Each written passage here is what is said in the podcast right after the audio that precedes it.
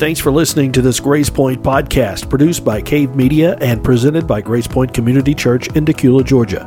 For more about our church, please visit our website at yourgracepointe.com. That's point spelled with an E on the end, P O I N T E. The website again is yourgracepointe.com. That's yourgracepointe.com. Now, here's Pastor Aaron Zelinsky. Now, I want to comment on Jonah before I jump into Obadiah. There's, has anybody here never heard of the prophet Jonah? Right? Everybody knows the story of Jonah and the, the whale, the big fish, whatever. We all know that. That's not an excuse to not read it. Okay? Just because you know it doesn't mean you don't have to read it. Read it anyway. It's a short one. You can read it a couple times.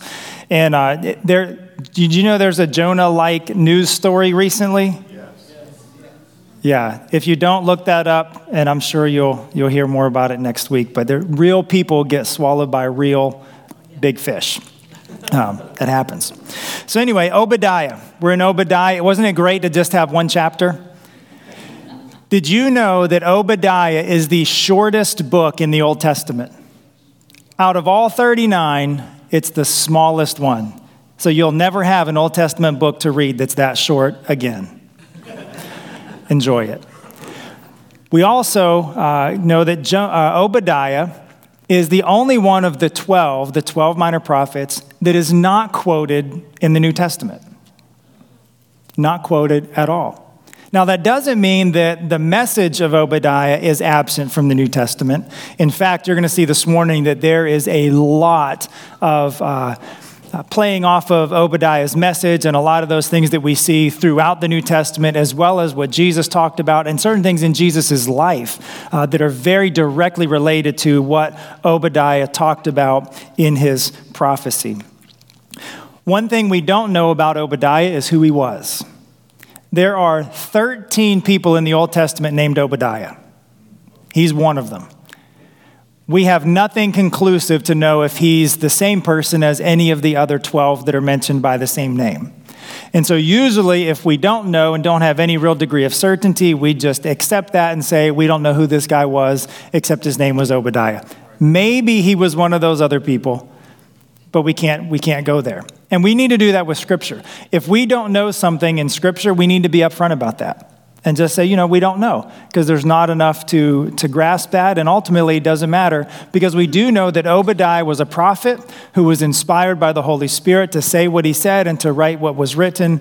And we can take this message to heart as from God, relevant for us. Now, what was Obadiah primarily about? Anybody want to throw that out there? What? Oh, you're cheating. What's that? Yeah, Esau's people, which is a nation known as Edom. It's a prophecy against the nation of Edom. He's telling them that they are going to be judged by God in a very disastrous manner, like completely annihilated by God in judgment for what they've done. Now, Edom is the people of Esau. Did, do you know who Esau was? Jacob's brother, right? You know, we got Abraham, Isaac, and Jacob. Well, Isaac had twin boys, Jacob and Esau. Esau was actually the oldest brother. He, I mean, they were twins, but he came out first. And then Jacob was not a very high character guy, okay, to put it nicely and he stole his brother's blessing. He stole his brother's birthright by lying and deceiving his father. And, uh, and then when his brother wanted to kill him, go figure, he ran away. And he hid. For he was gone for a long time. And he waited until he felt like, you know, uh, he felt like you know God told him that his, you know it's okay, you can go back, your brother won't kill you. He was still terrified, even though God told him that. But he gets back, they, they reconcile. Esau says, You know what? God has blessed me too. Don't worry about it. We're good. So they, they reconciled. But there's also a national history because Jacob is the one that God renamed Israel, and he had 12 sons, and that's where we get the 12 tribes from. But Esau also developed into a people group. And so you have the nation of Edom, which is Esau and his descendants, and then the nation of Israel, which is Jacob and his descendants. They had a long history like you would suspect with brothers. Anybody had a brother? Any, any guys that have brothers? You, you know how brothers can be, right? Sisters are the same way. We're not going to let you off the hook. Sisters can maybe even be worse, just saying. But these brothers, right? When Israel came out of Egypt from the Exodus, They'd been slaves for 400 years. They, they'd been mistreated, abused, and all this, and they're finally getting back to the land God had given them. And they get ready to go through Edom's territory, and they say, Hey, can we pass through? Edom, like a good brother, said, No, go around us. Refused to let Israel come through their land. And then once Israel gets there, they have a lot of different conflicts. Sometimes they're allies in war together, sometimes they're at war with each other just back and forth as a sibling rivalry you would expect. But Edom goes too far. Ultimately, they're going to be punished by God for really kicking Israel when they were down. Okay, at, this point, the northern kingdom of Israel has already been exiled by Assyria. And the southern kingdom of Judah is concerned about Babylon coming over. Really, the whole region was concerned about Babylon and what they were becoming and what they would do. And so in 593 BC, the region all got together and had sort of an alliance meeting discussing how they were going to deal with Babylon if they ever came over this way. Edom came to the meeting and said, Judah, we're with you. We're in this fight against Babylon. We don't want to see them get a foothold here. We've got your back. That's all good.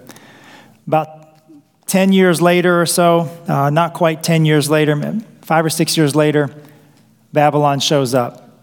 They start their siege against Jerusalem. Ultimately, in 586, they completely annihilate Jerusalem, burn down the temple, destroy everything, exile the people. And what did Edom do? Edom jumped in on it. They plundered them, they pillaged them, they captured refugees that were fleeing and sold them as slaves, profiting from it. They completely turned their back on someone they pretended to be allies with, and they did that to their own kin. I mean, this is their family, and not only that, but these are the people that are in covenant relationship with God. God doesn't take too kindly to people messing with his covenant people.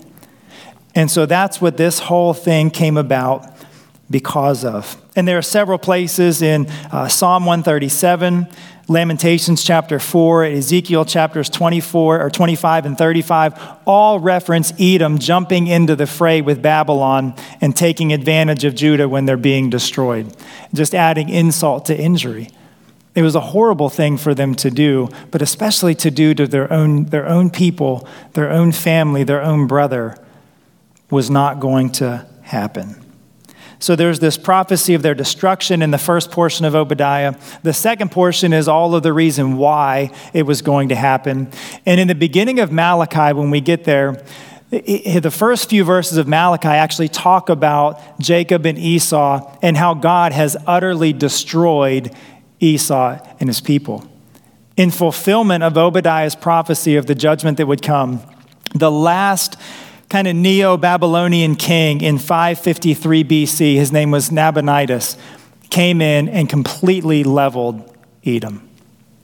God's word comes to pass. If God says something's going to happen, it's going to happen. Edom was told that they would be judged for what they did to God's people, and they were. Obadiah uses a lot of wordplay, uh, a lot of uh, words that sound the same things we miss out in English because just in translation you don't get that stuff, so we miss out on it. Some of the things we can pick up on, there's a lot of irony. Uh, God, for whatever reason, he, he uses a lot of irony in Scripture, especially in some of the prophetic things. For instance, you know now the story of, East, of Edom and how they pretended to be allies and then they turned against them. Well, if, you if you're in Obadiah, look at verse 7. This is the prophecy against Edom. All your allies have driven you to your border. Those at peace with you have deceived you. They have prevailed against you. Those who eat your bread have set a trap beneath you. You have no understanding. Isn't that ironic? exactly what they did to Judah is what's going to happen to them. Their allies will turn their backs on them and completely abandon them, if not jump in the fray with them. That's what happens when you do that to God's people. So now that you kind of know the story of Esau and, and Jacob and Edom and Israel, the two people that came, and how that played out, what does that have to do with us? Right? I mean, because it's easy for us to read something like this that's not even to or about God's people, it's about their enemies. And there, you know, it's not quoted in the New Testament. There's no prophecies about Jesus in uh, Obadiah. And it's easy for us to just read this and say, what in the world does this have to do with me and my life as a Christian in 21st century United States of America in uh, good old Gwinnett County, Georgia? What's this got to do with me? Well, that's the first place we have to start. Is number one, you have to believe that Obadiah is for you. I mean, when you sit down to this, you have to come to the Word of God recognizing this is the Word of God and it's relevant for me. It makes sense to me. It, it speaks to my life in Christ. You may not know how, you may not understand it, but you've got to be committed and in your understanding that that's what it is.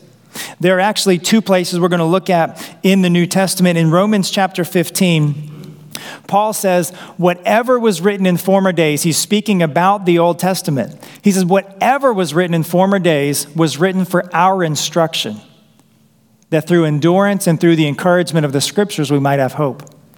So that means that Obadiah was written for your instruction. Okay, it wasn't written to you, but it was written for your instruction, that you could be encouraged and that you could have hope. So when you sit down to read Obadiah, know that it's to instruct you, to encourage you, and to give you hope. And you may be sitting there wondering, how in the world does Obadiah do that? We'll get there. But secondly, what we can know about Obadiah is that it's scripture. And in 2 Timothy 3:16, Paul says that all scripture, and when he says this, the New Testament hasn't been written yet. So he's referring primarily to the Old Testament. And he says all scripture is breathed out by God that means Obadiah was breathed out by God and profitable for teaching, reproof, correction, and training in righteousness. You know, Obadiah, reading Obadiah and studying it and gaining the gist of it for your life can train you in righteousness, that the man of God may be complete and equipped for every good work. You've got to know that Obadiah is for you. This word of God is for you today it fits your life. And so come to this word with open ears, with open eyes, listening for what God is going to say, seeing what God is doing and what God would do in you. That's step one. We've got to come to the table ready to eat. Secondly, you need to know that vengeance is not for you. Okay, this is the primary message of Obadiah, I believe. Vengeance is not for you. How many people have been wronged in some form or fashion in their life? Right? If we're being honest, everybody could probably raise both hands and more because people are people and we get wronged, we get mistreated, we, we are often uh, in those situations. What's our first natural inclination is to defend ourselves, to stand up for ourselves, to make sure people know how we were right, how we were mistreated, and how justice should be done, and they should get what they deserve. That's what we want to do. That's exactly what we shouldn't do. Because vengeance is not for us. What we see here as we look at Obadiah and the message that comes is a prophecy that God will deal with those who mistreat his people. This is a prophetic word. And something we have to understand about Old Testament prophecy is uh, something referred to as telescoping, right? You all know what a telescope is, something that stretches out. Well, a lot of times prophecies have both an immediate fulfillment and a future fulfillment. And typically the prophets couldn't see the distance between those two things. This is the best way of thinking about it. Imagine you're looking at a mountain range, okay? And you see one peak here closer to you, and then there's another peak over here behind it. If you're looking straight at these two peaks, you can't gauge the distance between them. Right? All you see is one peak behind another peak with really very little depth perception. And but when you turn sideways, you can see whether it's close, whether it's farther away, things of that nature. And that's the way the Old Testament prophets were looking at things. They don't see the distance. And so you see both there's an immediate fulfillment with Edom and their destruction, and that came. But then there's also where he shifts from just talking about Edom to all the nations, and then he gets into the day of the Lord, which is when Jesus will come back and dealing with the way it's going to be in the end. And it's not that it's either or, it's both. He's talking about both. We see that in a lot of prophecy. Think of the virgin birth. Isaiah prophesied that a virgin would be with child and give birth, and he actually gave some indications of when that would happen, and it would be within two years of him giving that prophecy. That happened. Isaiah's wife was the young maiden. She got pregnant, she had a child. It fulfilled the prophecies that were related. But we know that was also pointing to a true virgin birth that would be Jesus conceived by the Holy Spirit. And we don't say, well, he was only talking about the immediate or he was only talking about Jesus. He was saying both. He didn't grasp that, but God was speaking about it. The same with David told that a son of his would sit on his throne and build a house for God. Well, who was that about? Solomon. Solomon sat on his throne, Solomon built the temple. Who was it ultimately about? Jesus. Jesus. Jesus is still sitting on the throne of David, ruling over God's people, and Jesus is building a house for God's name because who is the temple now? We are. And Jesus is building us up into a dwelling place for the Holy Spirit as living stones. That's what Scripture says. Jesus is building the temple even now. So when people start saying, oh, there's going to be a rebuilt temple in the last day, say, you're right. Jesus started it a long time ago. This is the only temple that the Scripture talks about going forward, is the temple of God's people. Jesus has already started it, He's still building it. And we are that temple. Scripture says it real clear. But we also see it in Matthew 24. We mentioned that a week or two ago, that uh, where Rome came in and destroyed Jerusalem and wiped it out. Jesus was talking in Matthew 24 and 25 and in Mark. Jesus was talking about what would happen to Jerusalem in AD 70, and it happened. But like any prophet, Jesus was also speaking about the ultimate fulfillment in the last days. It's not an either or, it's both so we can comfortably see that. But when we read through Obadiah and what he's saying about Edom and how God judged them for dealing with his covenant people, well, who are God's covenant people now? Those in Christ. So if you're in Christ, you can read this and know that what God did to Edom is what he's going to do to those who persecute and mistreat you. Justice will come.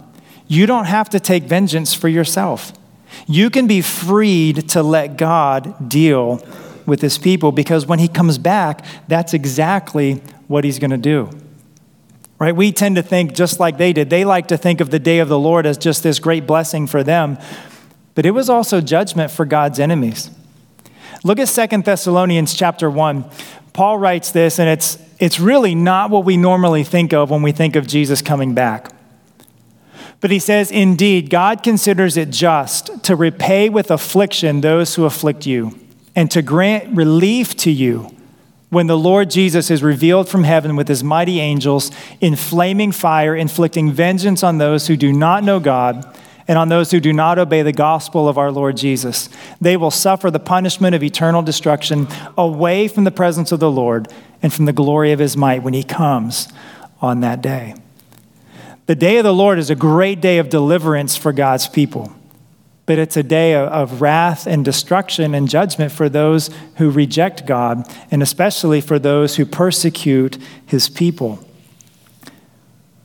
But that's what we have to do is we have to trust that God will deal with it. You don't have to defend yourself. You don't have to make sure everybody knows you're right. In fact, just the opposite.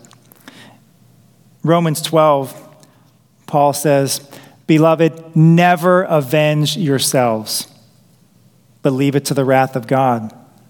For it is written, Vengeance is mine, I will repay, says the Lord. We don't avenge ourselves. We never do. We let God deal with it. We see this all throughout. David was chased by Saul time and time again. Saul was going to kill him. When David had the opportunity to kill Saul, did he do it? No. He said, I'm not going to do that. God's going to take care of him, and I'll wait for God. We see Stephen do the same, the martyr in Acts chapter 7. He's, he's being stoned to death. In the moment, while he's being stoned, he says, Lord Jesus, do not hold this sin against them. Can you imagine that? We don't like to be mistreated. We certainly don't like people even calling us names, let alone physically harming us. And if somebody was killing you, could you imagine saying, Father, don't hold this against them? But who else do we see do that? Jesus. He's being nailed to the cross. And he says, Father, forgive them because they don't even understand what they're doing.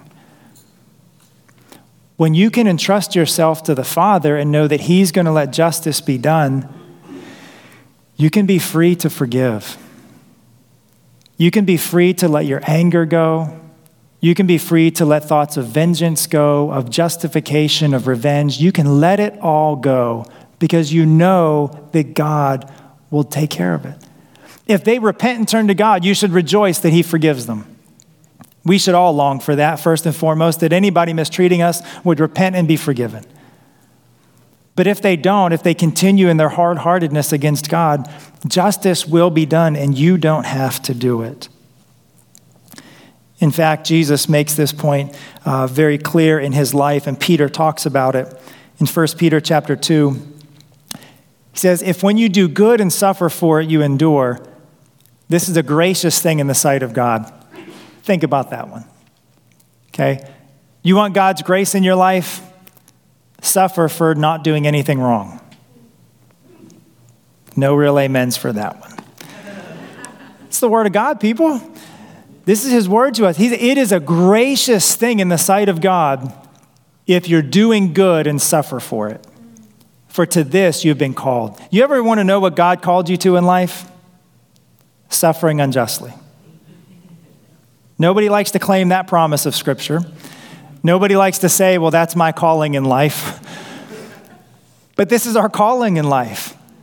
It says, To this you have been called. Why? Because Christ also suffered for you, leaving you an example so that you might follow in his steps. You want to be more like Jesus? See, we think of things like, I want to be more like Jesus and heal the sick right? I want to be more like Jesus and set the captives free. Why don't we think, I want to be more like Jesus and suffer when I didn't do anything wrong?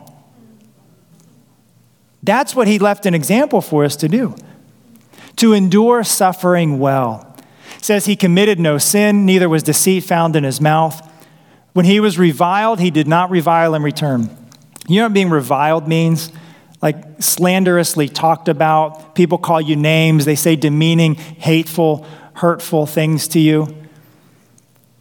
And you know what he did? He didn't do it back. When people called him names, he didn't call them names back. When people said evil things about him, he didn't say evil things back. He didn't do that. It says when he suffered, he didn't threaten them. He didn't say, You touch me again, I'm going to beat you. He didn't say, That was your last warning before I really come unglued. He didn't threaten people. When he suffered, he didn't threaten, but continued entrusting himself to him who judges justly. That's what we do. We entrust ourselves to him who judges justly. Really. That's the way we, that's what Obadiah is saying to us. God's got this. You don't have to take care of it. We don't take up arms and fight against those that are persecuting us. You know, when we talk about prepping for the end, you don't prep for the end by stocking up weapons and ammo and figuring out how we're going to form a militia to stop those that are going to try to shut the church down. We don't do that. You don't see that in Scripture. You know how we prepare for that? We commit ourselves more fully to Jesus and prepare to suffer and to endure and remain faithful in the midst of it. We prepare by strengthening our resolve and our commitment to Jesus. That no matter what we have to endure, we will not turn our backs on him. We will never abandon our king. We will re- never renounce him as our Lord. We're his, and we'll stay close to him no matter what. That's how we take care of business when we're mistreated. But knowing that frees you to do it. It frees you to love your enemies and pray for those who persecute you. You know, Jesus told us to do that. And you know, Jesus wasn't joking when he said that. It was not hyperbole, it wasn't exaggeration. He was being serious. Love your enemies, pray for those who persecute you. Really, we should do that.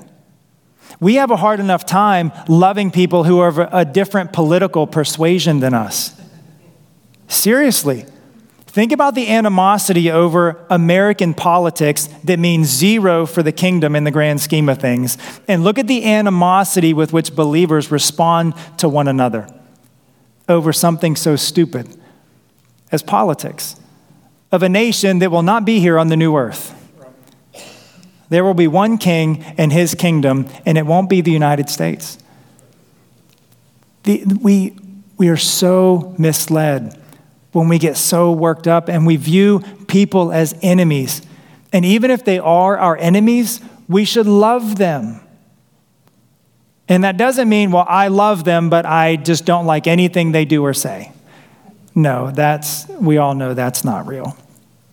Love them. Pray for those that persecute you. And that, that includes the whole spectrum of persecution that we may or may not face. But if you know that God is going to deal with it, you can be free to do that because you don't have the obligation to deal with it yourself. You can let it go. So if vengeance is not for you, what is for you? Besides just patiently enduring evil and unjust suffering and rejoicing in it, you can know that restoration is for you. You remember Joel talked about this. He said God would restore the years the locust has eaten. Everything that's damaged, God can make it grow back. He can restore it, He can renew it, and He will do that for you. That's another reason you can accept these things because He's going to make it right. And not just by punishing them if they don't repent, but by restoring to you what's been lost and what's been stolen, what's been taken. God is so, so good. As we read through Obadiah, the last portion of Obadiah was about the restoration of Judah. You know, it was warning Edom the judgment that was coming because they did it. But God said, you know, I'm still going to restore my people that you destroyed. Because nobody has the final word on God's people besides God. Nobody has the final word on you as one of God's people in covenant relationship with Him but Him. Nobody does besides Him. And His final word is that He will restore what's happened. Whether it's in this life or the next, we don't have any guarantees. Right? Sometimes he will, he will absolutely bless us and, and fix everything that's been wronged in this life. Sometimes we will die as we're being persecuted and suffering unjustly. But we'll be rewarded in the next life. And that doesn't cheapen it, that doesn't make it less of a thing. I mean, seriously, you're going to receive a crown of life and be with Jesus for all of eternity. Who cares what happens here?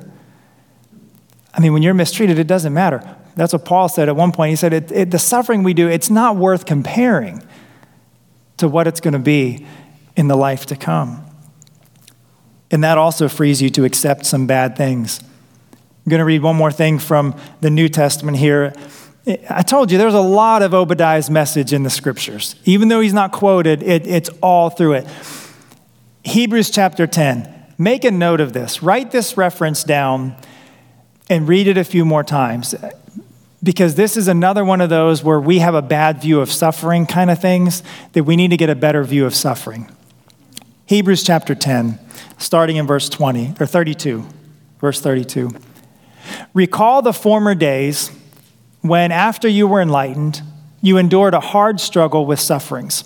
Now, what he's talking about is the believers that he was writing to, uh, when they first committed their lives to Jesus, they were persecuted, actually, physically persecuted.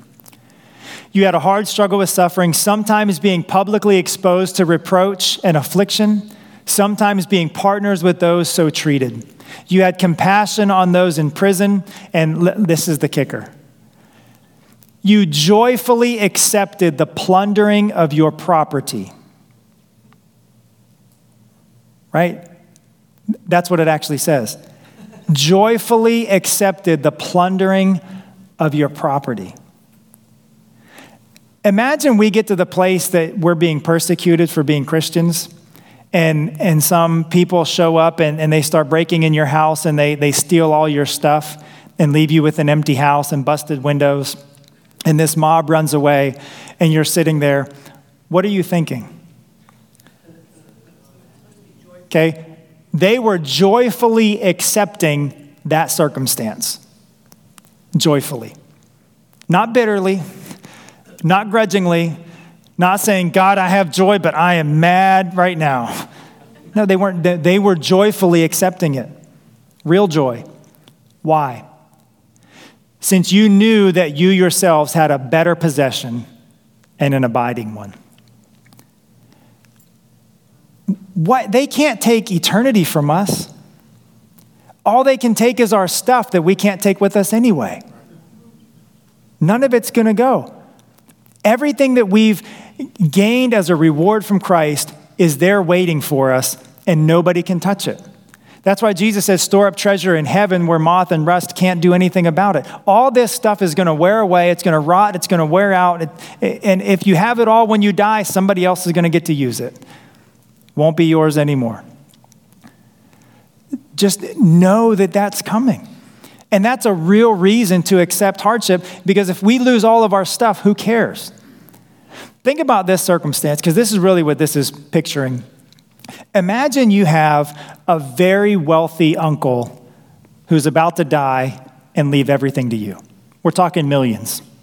You can fill in the number, you know, however many millions you, you want to fantasize about. But you know, I mean, within a very short amount of time, he's on his deathbed, he's dying, it's the end of the road, you're about to get millions of dollars. Somebody mugs you on the street and steals a hundred bucks out of your wallet. Do you even care?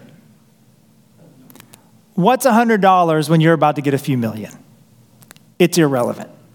It's insignificant. It doesn't make a difference. You, I mean, they could start the thing. You wait, just here, have it all. Why, why take a hundred? Just have it all. I don't care. Do you know how much money I'm about to get? That's what this is like. Who cares if people take our stuff? Do you know what you're going to get? I mean, what you're on the verge of receiving in Christ as a reward for a faithful life is beyond comparison. Absolutely beyond comparison. And that's what Obadiah is telling the people of Judah. Look, I know Edom just laid you waste with Babylon, but God's going to fix it. He's going to deal with them so you don't have to worry about that. And He's going to restore what they did and make everything right and bless you beyond your imagination. That's no guarantee that it will be in this life. We're not going to go down that trail and, and think that God is obligated to bless us materially, but He's promised to bless us. It may be here in this life, it may be in the next, but either way, we can have confidence that God will take care of it. And that's what we have to do. We've got to change our mindset. Right? This all it starts in the mind. We've got to get our mind wrapped around what God has said and believe it. And let that influence the way we the way we act, the way we think about other things. It's a change in mind. You know, Jesus said to love God with all your mind. It, we, we should be thinking people. Christians should be the best thinkers in the world. Really. I mean, God is for thinking. He's for using reason and logic and rationality and understanding. I mean, he even talks to some of the people in the prophets and says, Come, let us reason together. Let's sit down and talk through this thing. He wants to make sure we understand it. As we get our minds wrapped around this well, then we can endure being unjustly treated because we know God will take care of it. So, to wrap this up, we've got to trust that God will avenge the assaults on his followers, including you you know, you can personalize this. This is for you. As one of the people in covenant relationship with God, He will take care of you. And that's from any attack. Whether we ever face physical persecution in this country or not, who knows? There are some places it happens. There are still, you know, every now and then you hear of a church shooting, something like that. It happens, but not on a very wide scale. Other countries around the world, they, they're going through it now. They have been for thousands of years. We may face it, we may not. Maybe it's just the political stuff. There are a lot of political attacks on the church, sure. When we get the opportunity to vote, vote. We live in a country we can do that. But you know what? No matter what they do, uh, taking prayer out of schools, legalizing abortion, whatever you want to say that, that you have a gripe about, God's going to deal with it. It's okay. We may never see these laws overturned in our lifetime. It's okay. God's going to deal with it. Every injustice will be made right, whether that's through his mercy and forgiveness because they've repented, and we should rejoice at that because he forgave us too, or in his judgment because they've remained hard against him. But one way or another, God wins. Every wrong is made right, no matter what it is. And we can be at peace with that. Don't take matters into your own hands. It's not for you to do. And something else you can learn from Edom and Obadiah's writings is their wisdom did them no good because God can confound human wisdom. Their military might they trusted in. They lived in this strong, rocky area that was very naturally defensible. They thought no one would ever get in there. You can't trust in your own might, won't work. You can't trust in your allies. Their allies turned on them just like they did to other people. The only person we need to trust for our vengeance and deliverance and justice is God and God alone. That is what Obadiah is saying to us. That is how this can instruct us and encourage us and give us hope. Isn't that a lot of good stuff from a really small book that didn't say anything directly to you? That's a beautiful thing, the way the Word of God works. Thanks for listening to this Grace Pointe podcast produced by Cave Media and presented by Grace Pointe Community Church in Dacula, Georgia. For more about our church, the website again is yourgracepointe.com. That's yourgracepointe.com. Until next time, God bless you.